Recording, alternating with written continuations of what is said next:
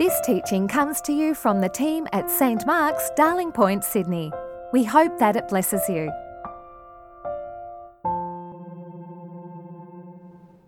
Well, good morning. If you could keep that uh, reading open in front of you, we're going to pray and ask for God's help. Uh, if this is your first time with us, we have been going through a series on the book of Exodus, and uh, uh, this is our next instalment. Last week we looked at the first Passover, and now this week we look at how Israel were to remember that. So let's pray and ask for God's help. Give us grace, O Lord, not only to hear your word with our ears, but also to receive it into our hearts and to show it forth in our lives for the glory of your great name. Amen. Well, today I want to share with you something that is basic for your spiritual survival. It's this remember Jesus Christ. Remember Jesus Christ. A church that has forgotten Jesus Christ is no church at all.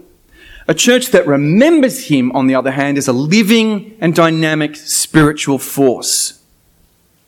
So, how do, we make sure that we remember? Well, I brought in one of our wedding photos, which is not how we're going to remember Jesus Christ necessarily, but it's an example of how we remember things. I know you can't really see this, but there are two very attractive people in this photo, and our bridesmaids and groomsmen. And uh, we keep this on the mantelpiece, and keeping this photograph is not just a memory of a party we went to once, which was pretty nice because we knew everyone, but a reminder of who we are today and of the promises that we made way back in 1993. I wear a wedding ring for the same reason. And every year we celebrate our anniversary as well. This memory makes us who we are today. It's not just nostalgia for the past, it's a present reality. And it's a memory that takes us forward into the future as well. In our memories, we hold who we are we remember the stories that make us who we are. And for 3,000 years or more, the Israelites have preserved the memory of the Exodus by celebrating the festival of Passover. And this was not just for them nostalgia for the old days. This wasn't just looking back fondly to when things were really good. This was the basis for their existence. This was their constitution. This was their foundation as a people. And so, when you see your Jewish neighbors go to celebrate the Passover, know this. For them, it is a dynamic living memory that teaches them how to live and gives them a hope for the future. Last week, we heard about the first Passover meal. The people were to eat the bread without yeast. I've got some right here. Um, this is the stuff you can buy in any eastern suburb supermarket. Um, this is called matzah bread. Oh, rats have got to that one. Um, I left it in the vestry for a while, and it's bread without leaven. It's not risen, right? It's flat bread because it hasn't risen. Why? Because it was bread to be made in a hurry. It was to remind them that they were in a hurry to get away and couldn't wait for it to rise. They also ate bitter herbs to symbolize the bitter experience of slavery in Egypt. And then they were to slaughter a lamb, a perfect lamb. The lamb that would be, you remember, a substitute for them and whose blood would protect them, would be a symbol of protection from the 10th plague. But part of the salvation package was that they were to celebrate this meal every year because they were not to forget it. In the passage we just had read for us, Moses starts out by saying, When the Lord brings you into the land of the Canaanites, you shall keep this observance in this month, the month of Abib. Seven days you shall eat unleavened bread, and on the seventh day shall, there shall be a festival to the Lord. Unleavened bread shall be eaten for seven days. No leaven shall be seen in your possession, and no leaven shall be seen amongst you in all your territory. The festival of unleavened bread, culminating in the Passover, will last for a week. And in that festival, they'll be doing something significant and unusual. It'll be out of the rhythm of ordinary life. Something that will make them pause and think, why? Why are we doing this? And then remember, oh, that's right. The Exodus story, when we were in a hurry to leave, when we had the Lamb cover us as our substitute, when we remember the bitter experience of slavery, and the Lord told us to do these things. And then they're to pass it on to the next generation. That's in verse 8. You shall tell your child on that day, it is because of what the Lord did for me when I came out of Egypt. Now, eating different kind of bread is a really great way to retell the story of how they came to be who they are. What are they to say after all? We're eating this weird bread and there's a story behind it. It reminds us of how the Lord brought us out of Egypt so that we never forget it. And even though you, my child, wasn't, wasn't there, you weren't there. You were there because our people were, were rescued back then. So this old story that I'm telling you is not just nostalgia. It's your story too. And by remembering it, you become part, part of it. And you don't just look at this picture you eat it. This memory literally becomes part of you because you consume the symbols. And what kind of story was it that they had to remember? Well, some nations, what do they do? They remember military triumphs, don't they? They remember how brave they were, how great they were, how strong they were, how resilient they were. They tell each other self congratulatory stories. Oh, it's great to be one of us because we're so good. But the Passover is not that story. The central fact of the Passover is what? What the Lord did for us. What Yahweh, the one who called himself by that name, I am who I am, what he did for us. And they are to imprint on their memories this, that with a strong hand, not they broke free of the shackles of Egypt, but in fact the Lord brought them out of Egypt. Just imagine sitting around the table eating that meal. What feeling do you think it was meant to evoke? What was their response supposed to be? Well, not pride, not arrogance, not self congratulation. The answer is this it's a feeling of humble gratitude. The Lord had saved them, He had made them who they, who they are. He had given them their constitution. Who were they, after all? They were the people of Israel, who were the people of Yahweh. I am who I am, the Lord, named by Him and rescued by Him. And when they remembered that, how could they not be overwhelmed with gratitude? How could they not humbly to submit to Him? How could they arrogantly defy Him? And this annual meal was going to imprint the memory of the Passover deep into those who eat it. In verse 9, it shall serve for you as a sign on your hand and as a reminder on your forehead, so that the teachings of the Lord may be upon your lips. It's to go into you, be on you like a tattoo almost. Be a sign on you, and then because it's gone into you in that way and become part of you, it's to come out of you. You have to talk about it so that it is a memory that is passed on. This memory is to become literally a physical part of them, a physical reality. Have you got things that you remember that are part of you like that? Sometimes it's a song that you can remember from childhood. You can remember all the words without even thinking about it. It might be that you can remember the, fel- uh, the, the smell of a favourite meal that you were cooked at a particularly significant occasion, or perhaps it's the pipe smoke of your long dead grandfather. Now, I've seen recently some clips of a new phenomena called pub choir. Basically, you go to a pub, that's why it's called pub choir, and they get people to sing together old Aussie songs from the 70s and 80s, like Throw Your Arms Around Me and Khe And uh, these are the songs that are close to a generation's heart. They mightn't be to you might know those songs, but for, for the people attending pub choir in their thousands, these are the songs that are in their souls. And when you see them sing, they aren't hesitant about it as Australians normally are. We're terrible singers. We're, we're, we're, nothing like the, the Welsh, for instance, at singing. But when you see pub choir, you see Aussies get together and they just, their heads go back and they just let go. They sing from the heart. You can see the joy on their faces. Because these songs, these words are already in them. And those memories, memories like that, are incredibly precious to us, aren't they? They get into us. So it's worth having things in you that give you hope and help you survive. Number of times I've had the privilege of giving communion to the dying. On more than one occasion, as I've started the prayers of the old prayer book, the dying person who might otherwise be completely out of it has joined in. We do not presume to come to this thy table, O merciful Lord, trusting in our own righteousness, but in thy manifold and great mercies. We are not worthy so much as to gather up the crumbs from under thy table, but thou art the same Lord, whose property is always to have mercy.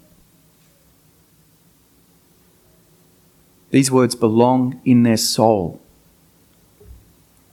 It's worth asking yourself what are the memories of my heart? Are they things that shape me well? Are they going to sustain my heart and soul through difficult days?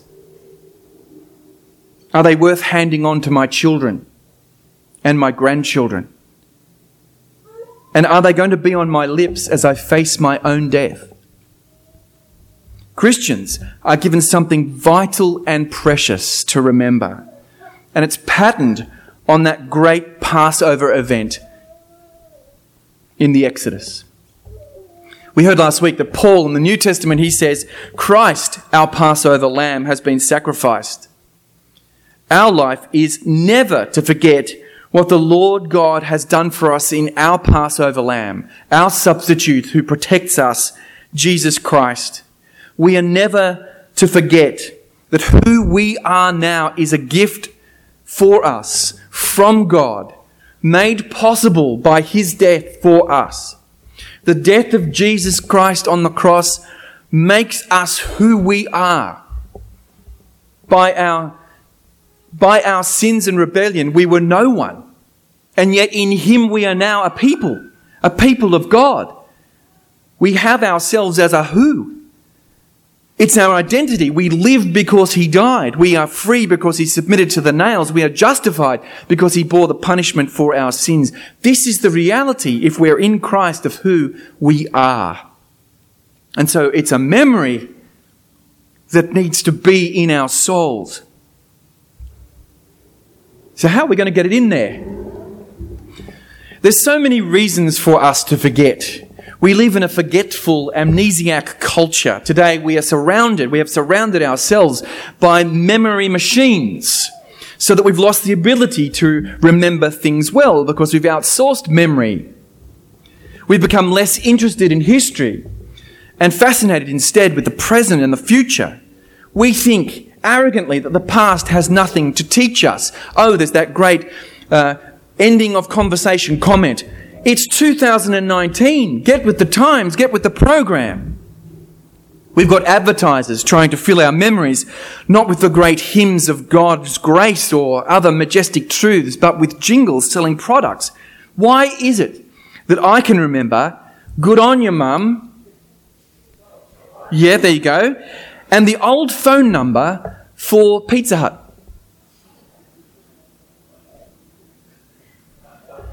They remembered it at 8 o'clock. 481 1111. And I can also remember the recipe for the Big Mac, which is two all beef patties, special sauce, lettuce, cheese, special onion on a sesame seed bun. But I struggle with the Apostles' Creed. A church that has forgotten Jesus Christ will die. A Christian who has forgotten Jesus Christ is like a man who heads out into the desert with no water. A church that has forgotten Jesus Christ has forgotten what it's for. And if it does that, it will just become a social club for awkward people. Or it'll become merely a museum. You've all been to the churches in Europe that are like that.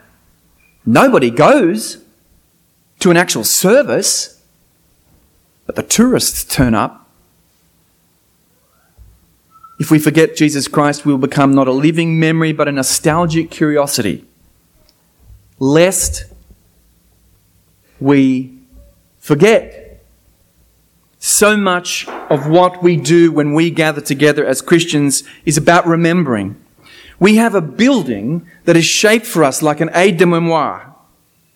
We sing because music gets into our souls and because we sing words that are profound, words that are worth remembering, words that are worth dying to.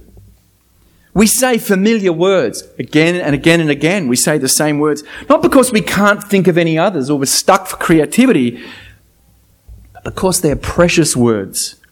Words we want to stay with us so that they can stay in our lips and in our hearts as we walk through the, the valley of the shadow of death. We repeat the story to one another, the same old story. We read the same book again and again and again. And we pass this treasure on to our children. It's great that we're thinking about this at the, on the day of Denver's baptism, of course. Now, I might want to say to you, if you're a parent or a grandparent here today, or an uncle or an auntie or a godparent, or even if you're just a friend of people with children, one of your great callings is to make sure that the memory of Jesus Christ becomes part of the next generation. How are we doing with that? I mean, if, we're, if we take an honest look at how the Christian faith is going in Australia at the moment, you'd have to say as a church, we're really failing. The stats all show that younger people are less and less inclined to say they are Christian. We're failing a whole generation. Let that never be said of St. Mark's, at least. We will preserve this building best not by polishing the stones or replacing the roof or keeping it tidy, but by making sure that there are Christians to worship in it in a century. So we should be throwing resources at kids and youth ministry as a priority and praying and engaging the next generation with the gospel of Jesus Christ.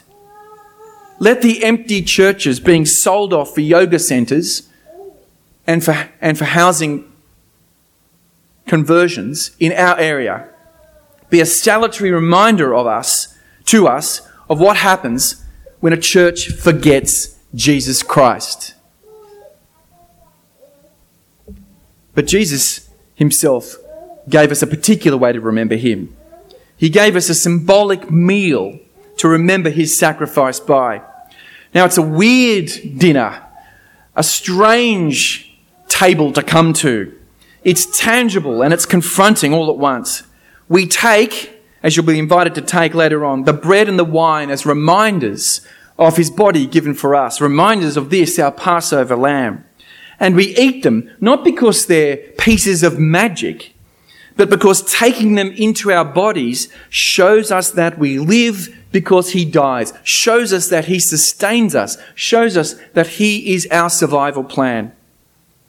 Today, as you come up these steps to Jesus' table, I invite you to say to yourself, I remember Jesus Christ. And as you eat and drink, remember to say, Thank you. There's only one way to eat this meal, to eat the Lord's Supper. You can't eat it with any arrogance or pride. You have to come to the table in humility and thankfulness, remembering the price that Jesus paid to rescue for you from your sin. And when you do that, you remember not just who He is and what He's done for you, but who you are. You remember that you've been given yourself back. You remember that you're a forgiven sinner belonging to a group of forgiven sinners called by Jesus Christ to follow him. The apostle Paul tells us in 2 Timothy, 2 Timothy 3 verse 8, he says this, remember Jesus Christ.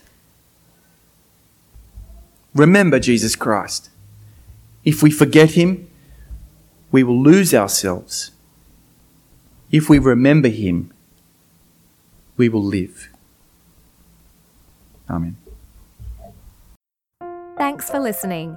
please visit our website at www.stmarksdp.org to subscribe to our new episodes, browse more resources, and find more information about the community of St. Mark's.